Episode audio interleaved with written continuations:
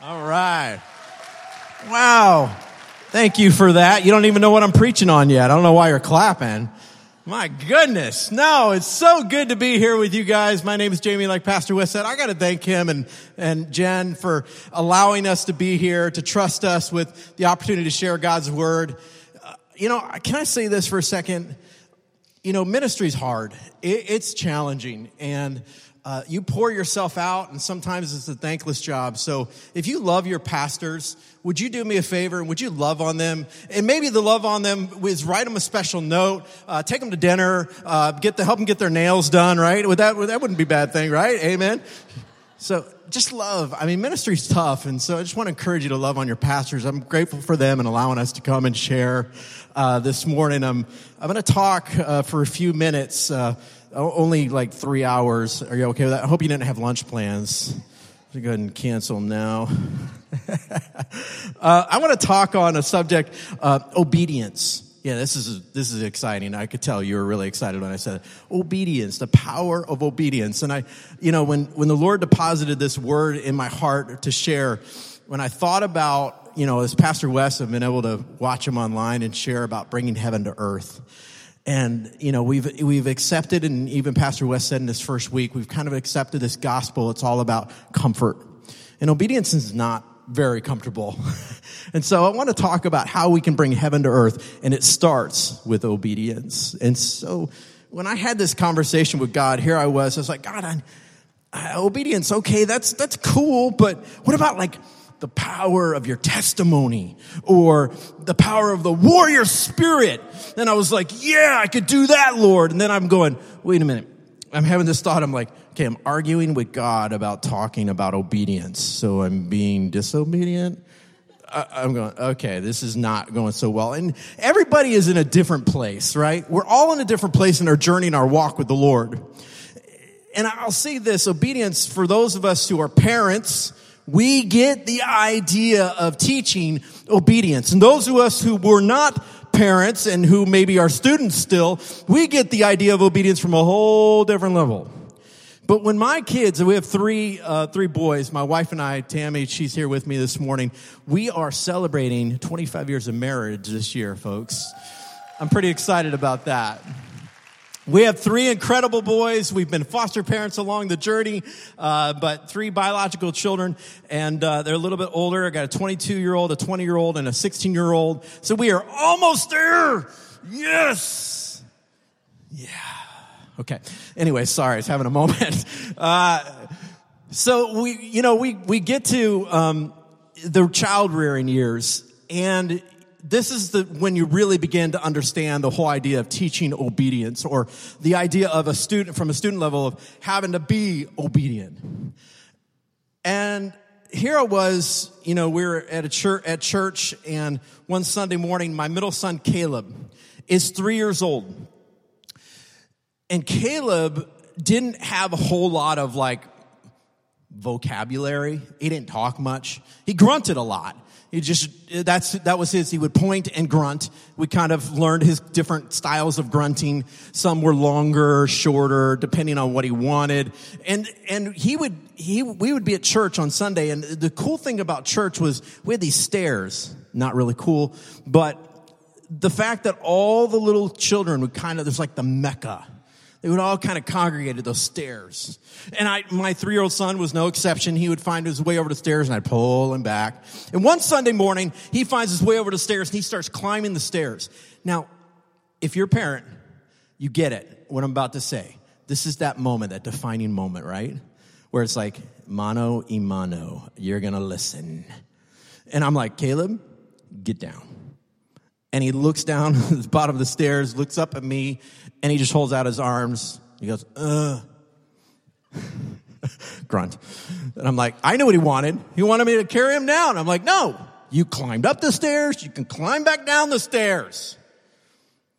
And so he looks down at the bottom of the stairs, looks up at me. Uh. Like, this is not happening. This was like the defining moment where I was like, I'm going to put my foot down. You're going to be obedient. You're going to listen. You're going to learn what it means to listen and be obedient.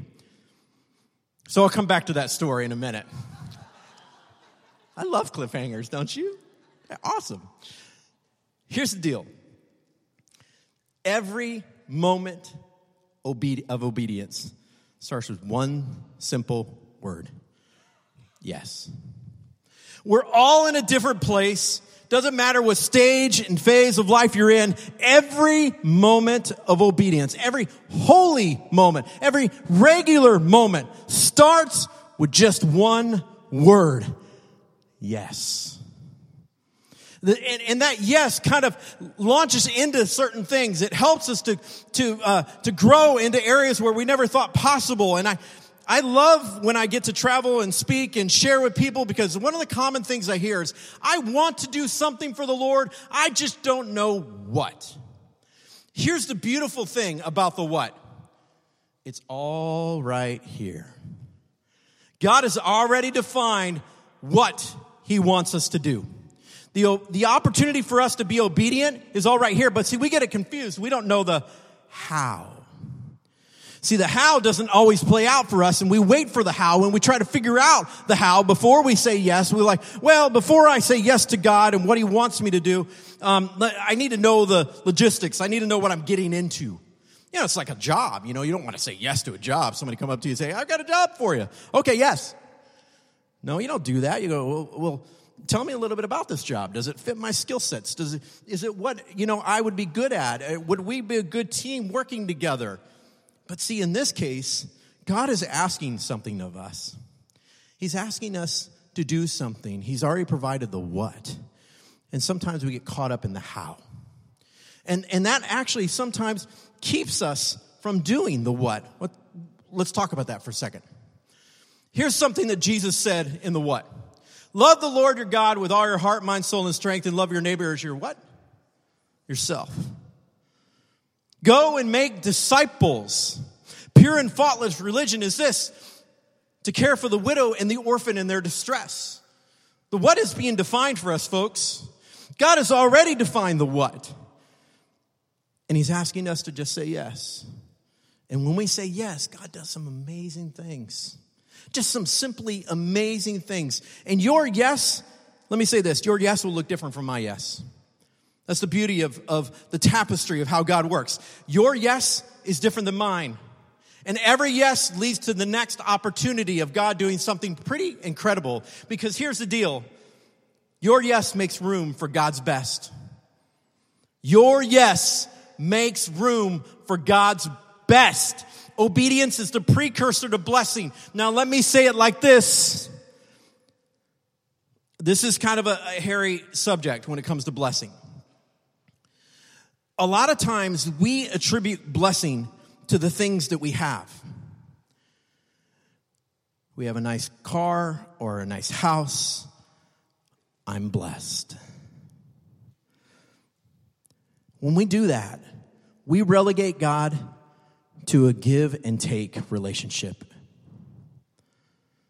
We, we say, God, the only way blessing can come is when you give me something that's physical. The biblical definition of blessing is invoking God's favor on another person. Have you ever read any stories in the Bible of God invoking his favor on seemingly normal, everyday people? God does bring things into our lives. He wants to give us good things. But I know people that are pouring their lives out. I got friends that, that are, are, are in Haiti, Haitians, who are pouring their lives out for the gospel. And they don't have a home, they don't have a car, but they're blessed.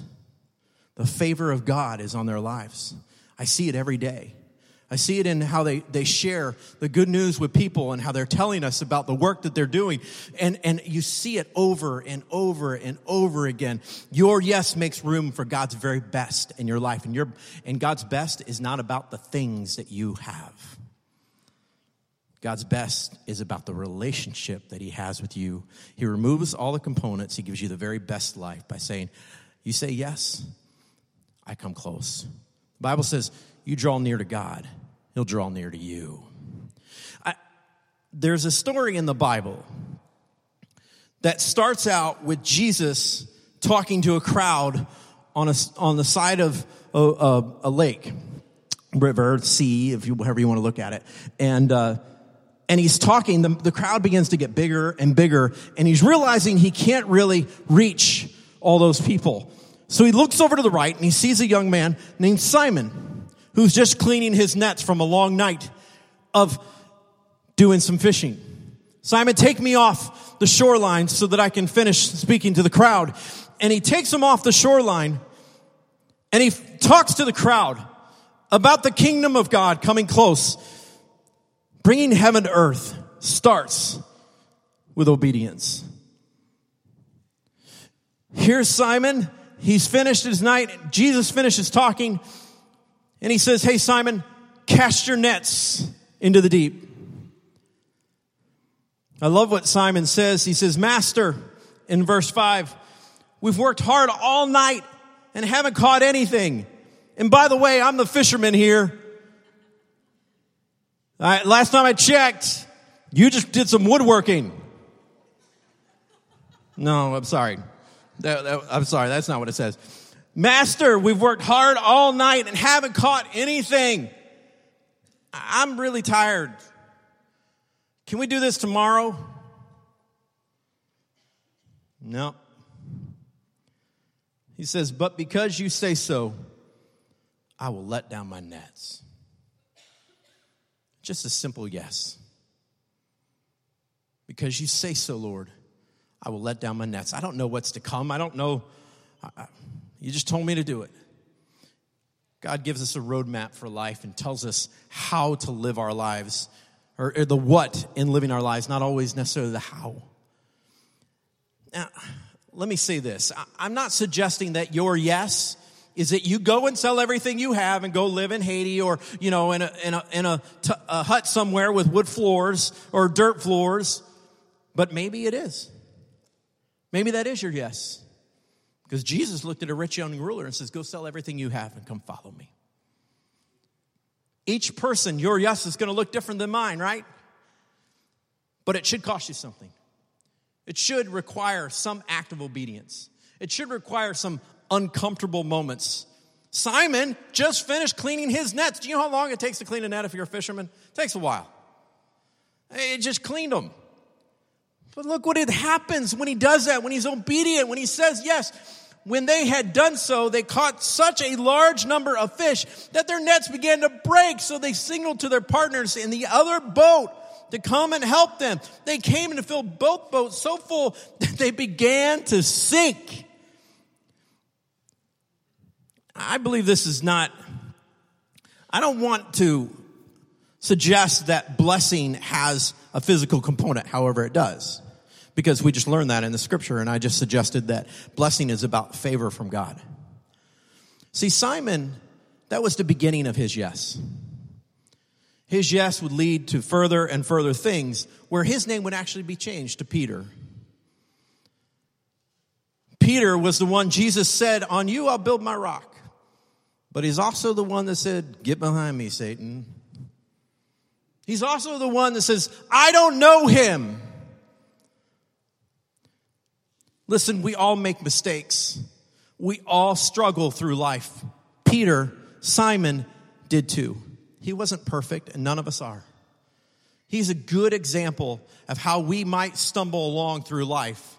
But if you just continue to say yes along the way, what God will do is absolutely unbelievable.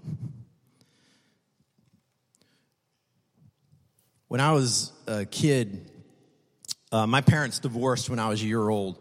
So, and here's the crazy thing: I didn't really, I wasn't really raised in church. I was one of those, you know, go to go to church on holidays, and and that's what we did. Sometimes, not all the time. Actually, we were, we were part of the Catholic Church. I remember. Uh, I actually got my parents kicked, or my mom and my stepdad kicked out of the Catholic Church um, because the priest had said that Jesus, he was talking about the sacraments and the elements. There was this little cupboard on the wall you can imagine right there, and he said the elements, the, the body of Christ is that's that's a, a, exemplifies. He was talking about the elements, and literally the crackers and the wine were stored in that closet. I thought he meant that was the actual body of Jesus. So after service one day, I decided I wanted to see this thing. So I climbed the wall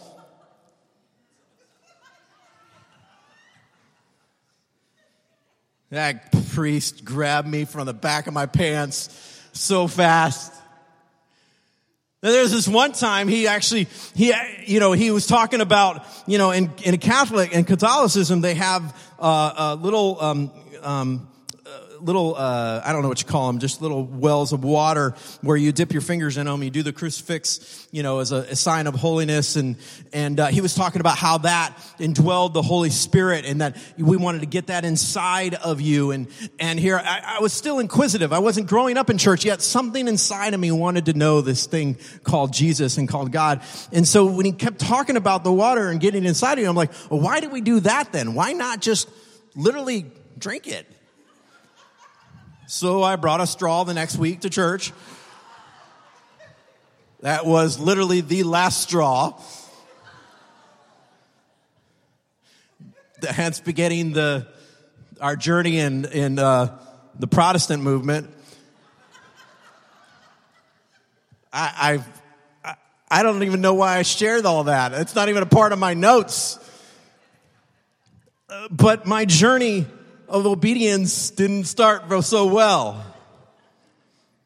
Simon had some bumps along the way. Peter had some bumps. We all have some.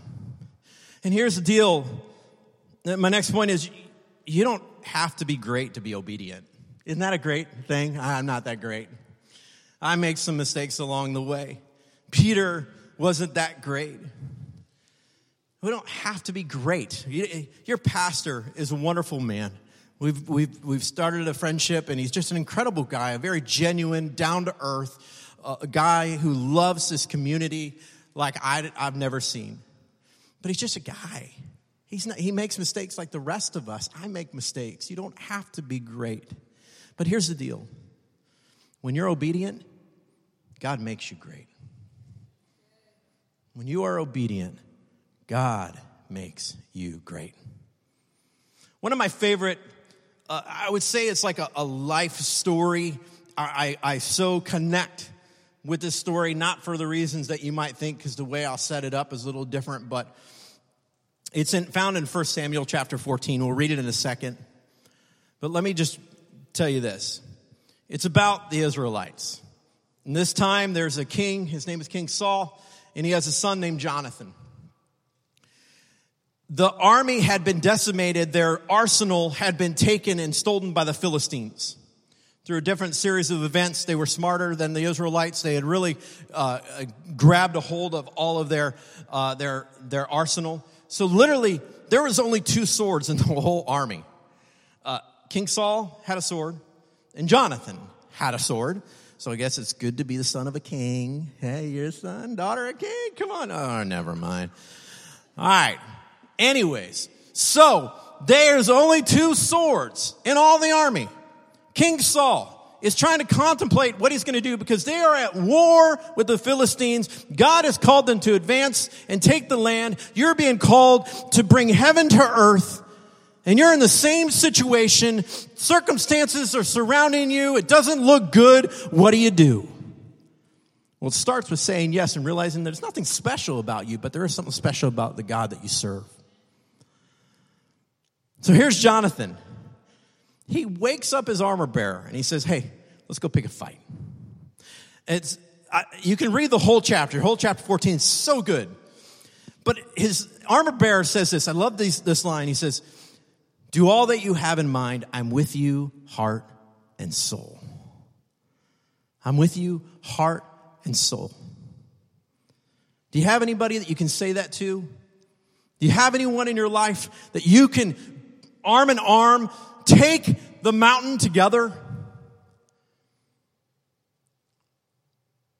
See, Jonathan, he was a warrior. He was trained in the art of fighting in a battle. The armor bearer? Not so much. He was a kid. No offense. But kids know their place. I mean, they're, they're okay. They can, they can carry the weapons, but they can't wield the weapon. They're not a master of swinging that sword. All they're really good for is carrying some water and some shield and a sword. That's it. But on that day, Jonathan woke up his armor bearer. Let's go. I just, I just get so excited about that idea because I think about the armor bearer and what must have been going through his mind. Thoughts of, man, I don't know that I can do this, but hey, this is my moment. Maybe this is my moment. You're going to have moments in life where you just know that you know that God is tapping you on the shoulder and saying, let's go pick a fight. It's your opportunity to say yes. And this morning could be one of those moments.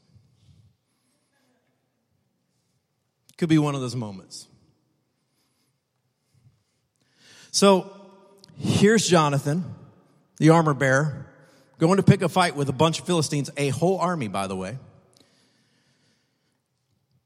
And it says this Jonathan, let me, let me back up.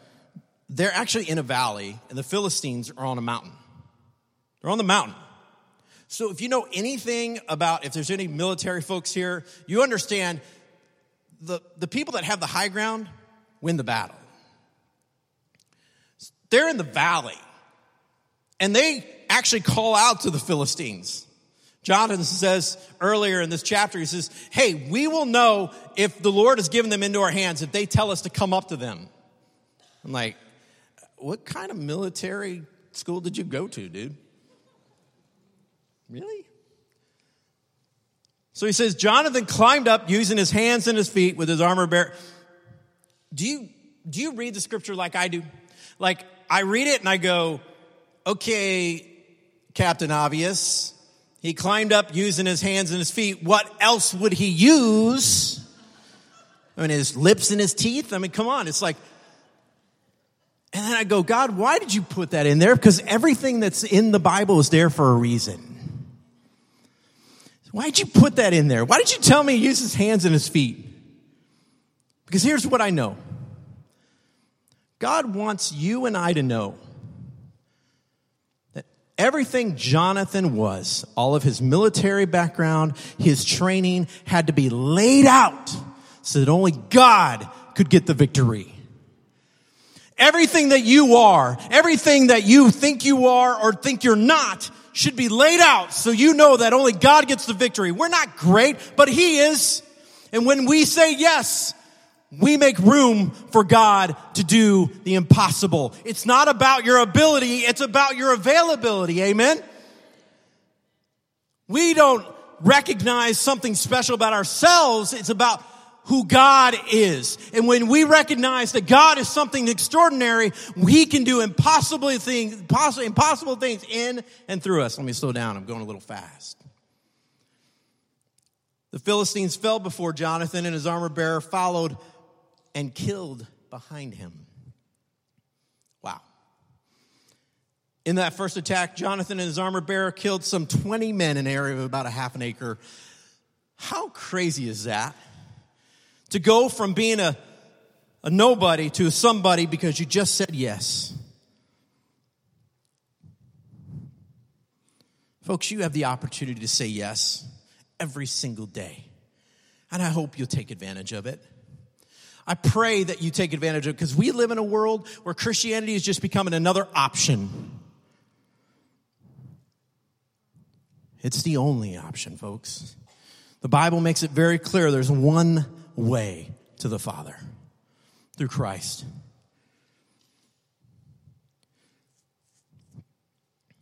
You know, my yes didn't start like I gave my life to Jesus and then the next day I started a nonprofit. Uh, it, it had some bumps along the way. But every yes leads to another opportunity to say yes. See, here's the beauty about obedience there's a starting line, but the finish line, well, that's another story.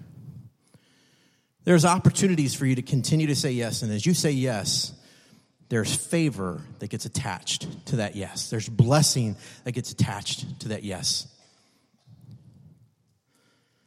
I said yes to God when I was 17, almost 18 years old. There was one thing that I asked God. See, I told you my parents, they divorced when I was a year old. Before I had turned 18, between my father and my mother, they, I had experienced seven different families. I didn't know what family was. Had no idea, but I knew I wanted one. And I knew I didn't want my family to experience that. Yes, God. Now, we've had some things happen in our lives. We're not perfect. I want to tell you that when you say yes to God, it doesn't mean sunshine and roses and rainbows and all these good things, but it does mean God's favor. There is blessing that's attached to it. And I don't know what your blessing will be when your yes comes because everybody's yes looks different and everybody's blessing looks different. But I can tell you that some of my blessing and my favor 25 years of marriage. It's the best thing in the world. I love my wife.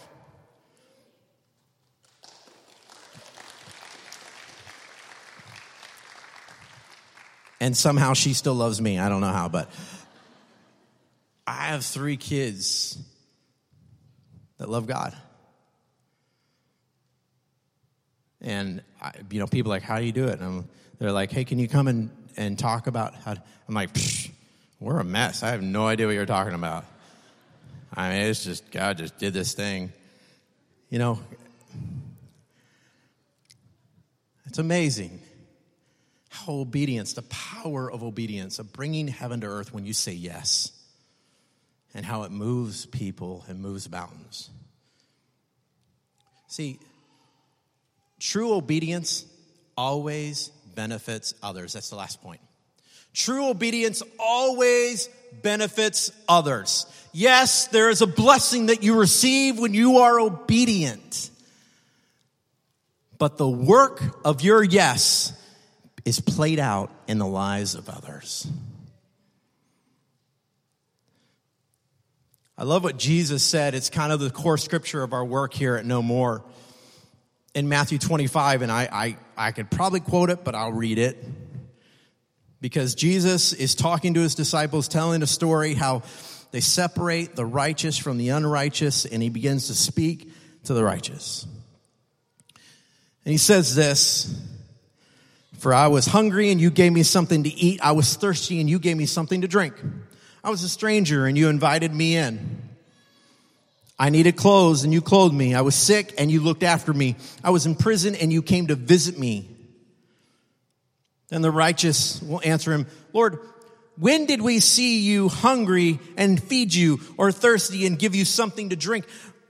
When did we see you a stranger and invite you in or need, needing clothes and clothe you? When did we see you sick or in prison and visit you? And then the king will reply in verse 40, Truly, I tell you, whatever you did for one of the least of these brothers and sisters of mine, you did for me. Obedience always benefits others. And here's what I love about that and the way God kind of speaks to me sometimes that I'll share with you. This is just a personal enlightenment that God shared. This has to be, this has to be personal, folks. If we're going to advance the kingdom or bring heaven to earth, it has to be personal. It must be personal. You cannot advance the kingdom unless you own it. You can't make a difference. You can't do anything unless you own something. If it belongs to somebody else, it's their issue, it's their problem.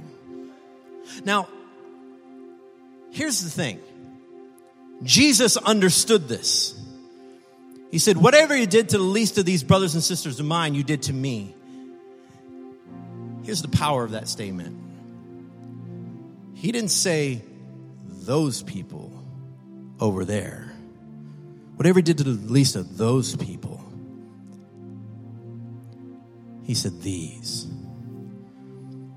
He personalized it. He said, Mine. There are people that are hurting in our world that need what you have. You see, you're a unique, unrepeatable miracle of God. And what you bring to the table is what only you can do. There is no one else like you on the planet. And God has something for uniquely for each one of us to do. And your yes begins that journey. Let's reframe this a little bit. Next weekend, you have the opportunity to go and serve your community. What if you come here on Saturday? What if you throw aside your, your plans? I know we all have plans and busy lives, but what if you just take a moment to say, Yes, I'm going to step out. I'm going to do something. Bay Chapel does a great job of providing you opportunities to say yes. And that's how it started for me. At first, I just said, Yes, I'll go to church. And then I said, yes, I'll, I'll, I'll, I'll, serve in, in whatever area. Or then I said, yes, I'll become a small group leader. I'll become a youth leader. I'll become a youth pastor. One step after another, after another, after another. And then you see, you step back and you go, whoa.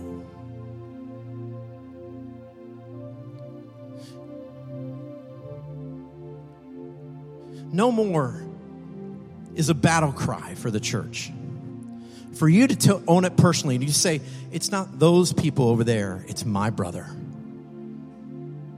it's my sister, it's my child. When you begin to personalize it, it changes everything. So, the idea of you beginning to step into a whole new level of saying yes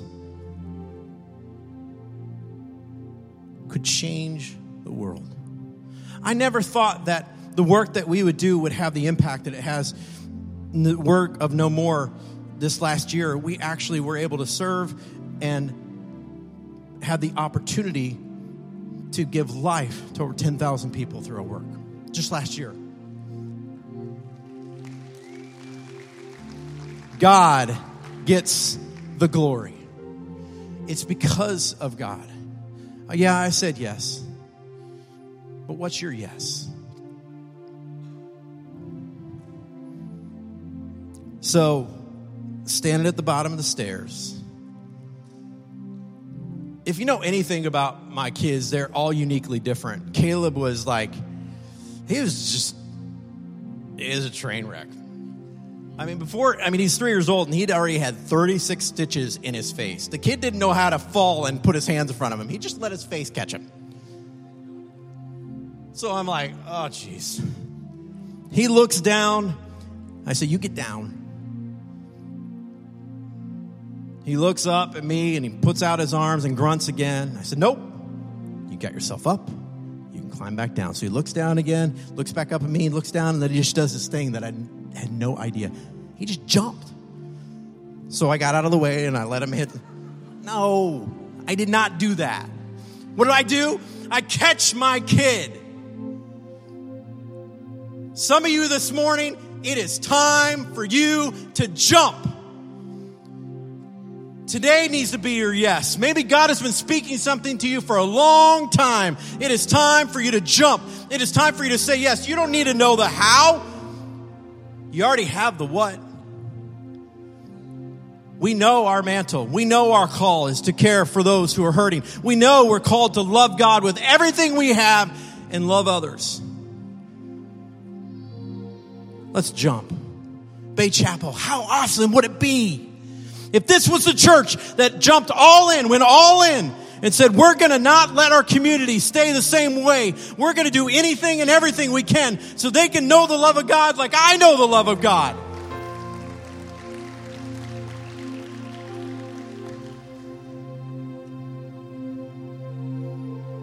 Sorry, I'm so monotone. But I'm passionate about this. I know that if I could do something, and I'm just nobody great, but He's incredible. I know you can do something. I don't know what that is, but I want to invite you to say yes. I want to invite you to bring heaven to earth by being obedient and starting with that yes. Make your life count. Can I pray with you this morning? Will you bow your head and close your eyes? If you're in this room and you've never said yes to Jesus, this is your opportunity to say yes. This is your moment. This is your moment, like Caleb, to jump because God will catch you. Life won't be perfect, I, I can tell you that, but it will be better. If you need Jesus this morning, if you're saying, hey, it's, I recognize that I need to make that decision, would you raise your hand? There's anyone in the room that needs to say, I've got to make that decision now. Raise your hand.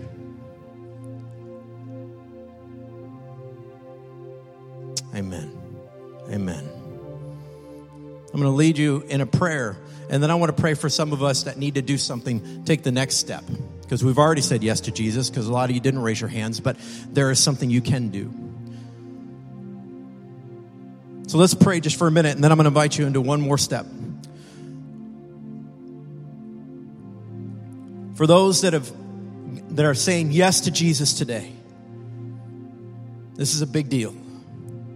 I know it's a big deal because it was a big deal for me when I did it. It was about letting go of my life.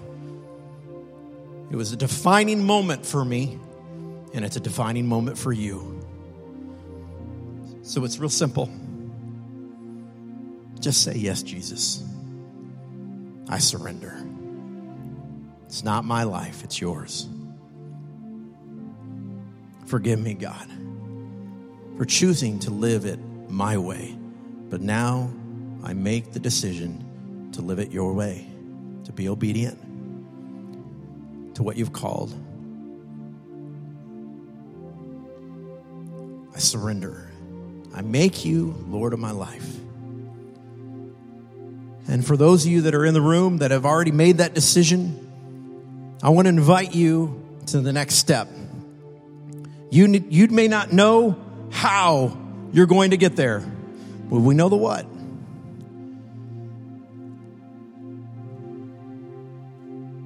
There are people that need Jesus. Next weekend, you have the opportunity to be Jesus with skin on. I want to invite you into that. And in four weeks from now, it's the best time to invite someone to church. So there, there should be someone on your mind and in your heart right now that you're thinking about that you can get to this church so that they have the opportunity to say yes to. Because it's not that person over there, it's my brother, it's my sister, it's my kid. So, Father, for the people in the room, I pray that you would, you would invite them into saying yes for the next right step. I don't know what that is, God, but give people in this room the opportunity to jump, to live their life in such a way that people go, How in the world did that happen? Like the armor bearer. Just a young guy. But nothing is impossible with you. So may you give them power, dunamis power to impact and change the lives of this community forever. Help us to be obedient, Father, because we need you even to do that. In Jesus' mighty name. Amen. Thanks, Bay Chapel. Amen. Really appreciate your time. Let's put our hands together and celebrate Change Lives this morning.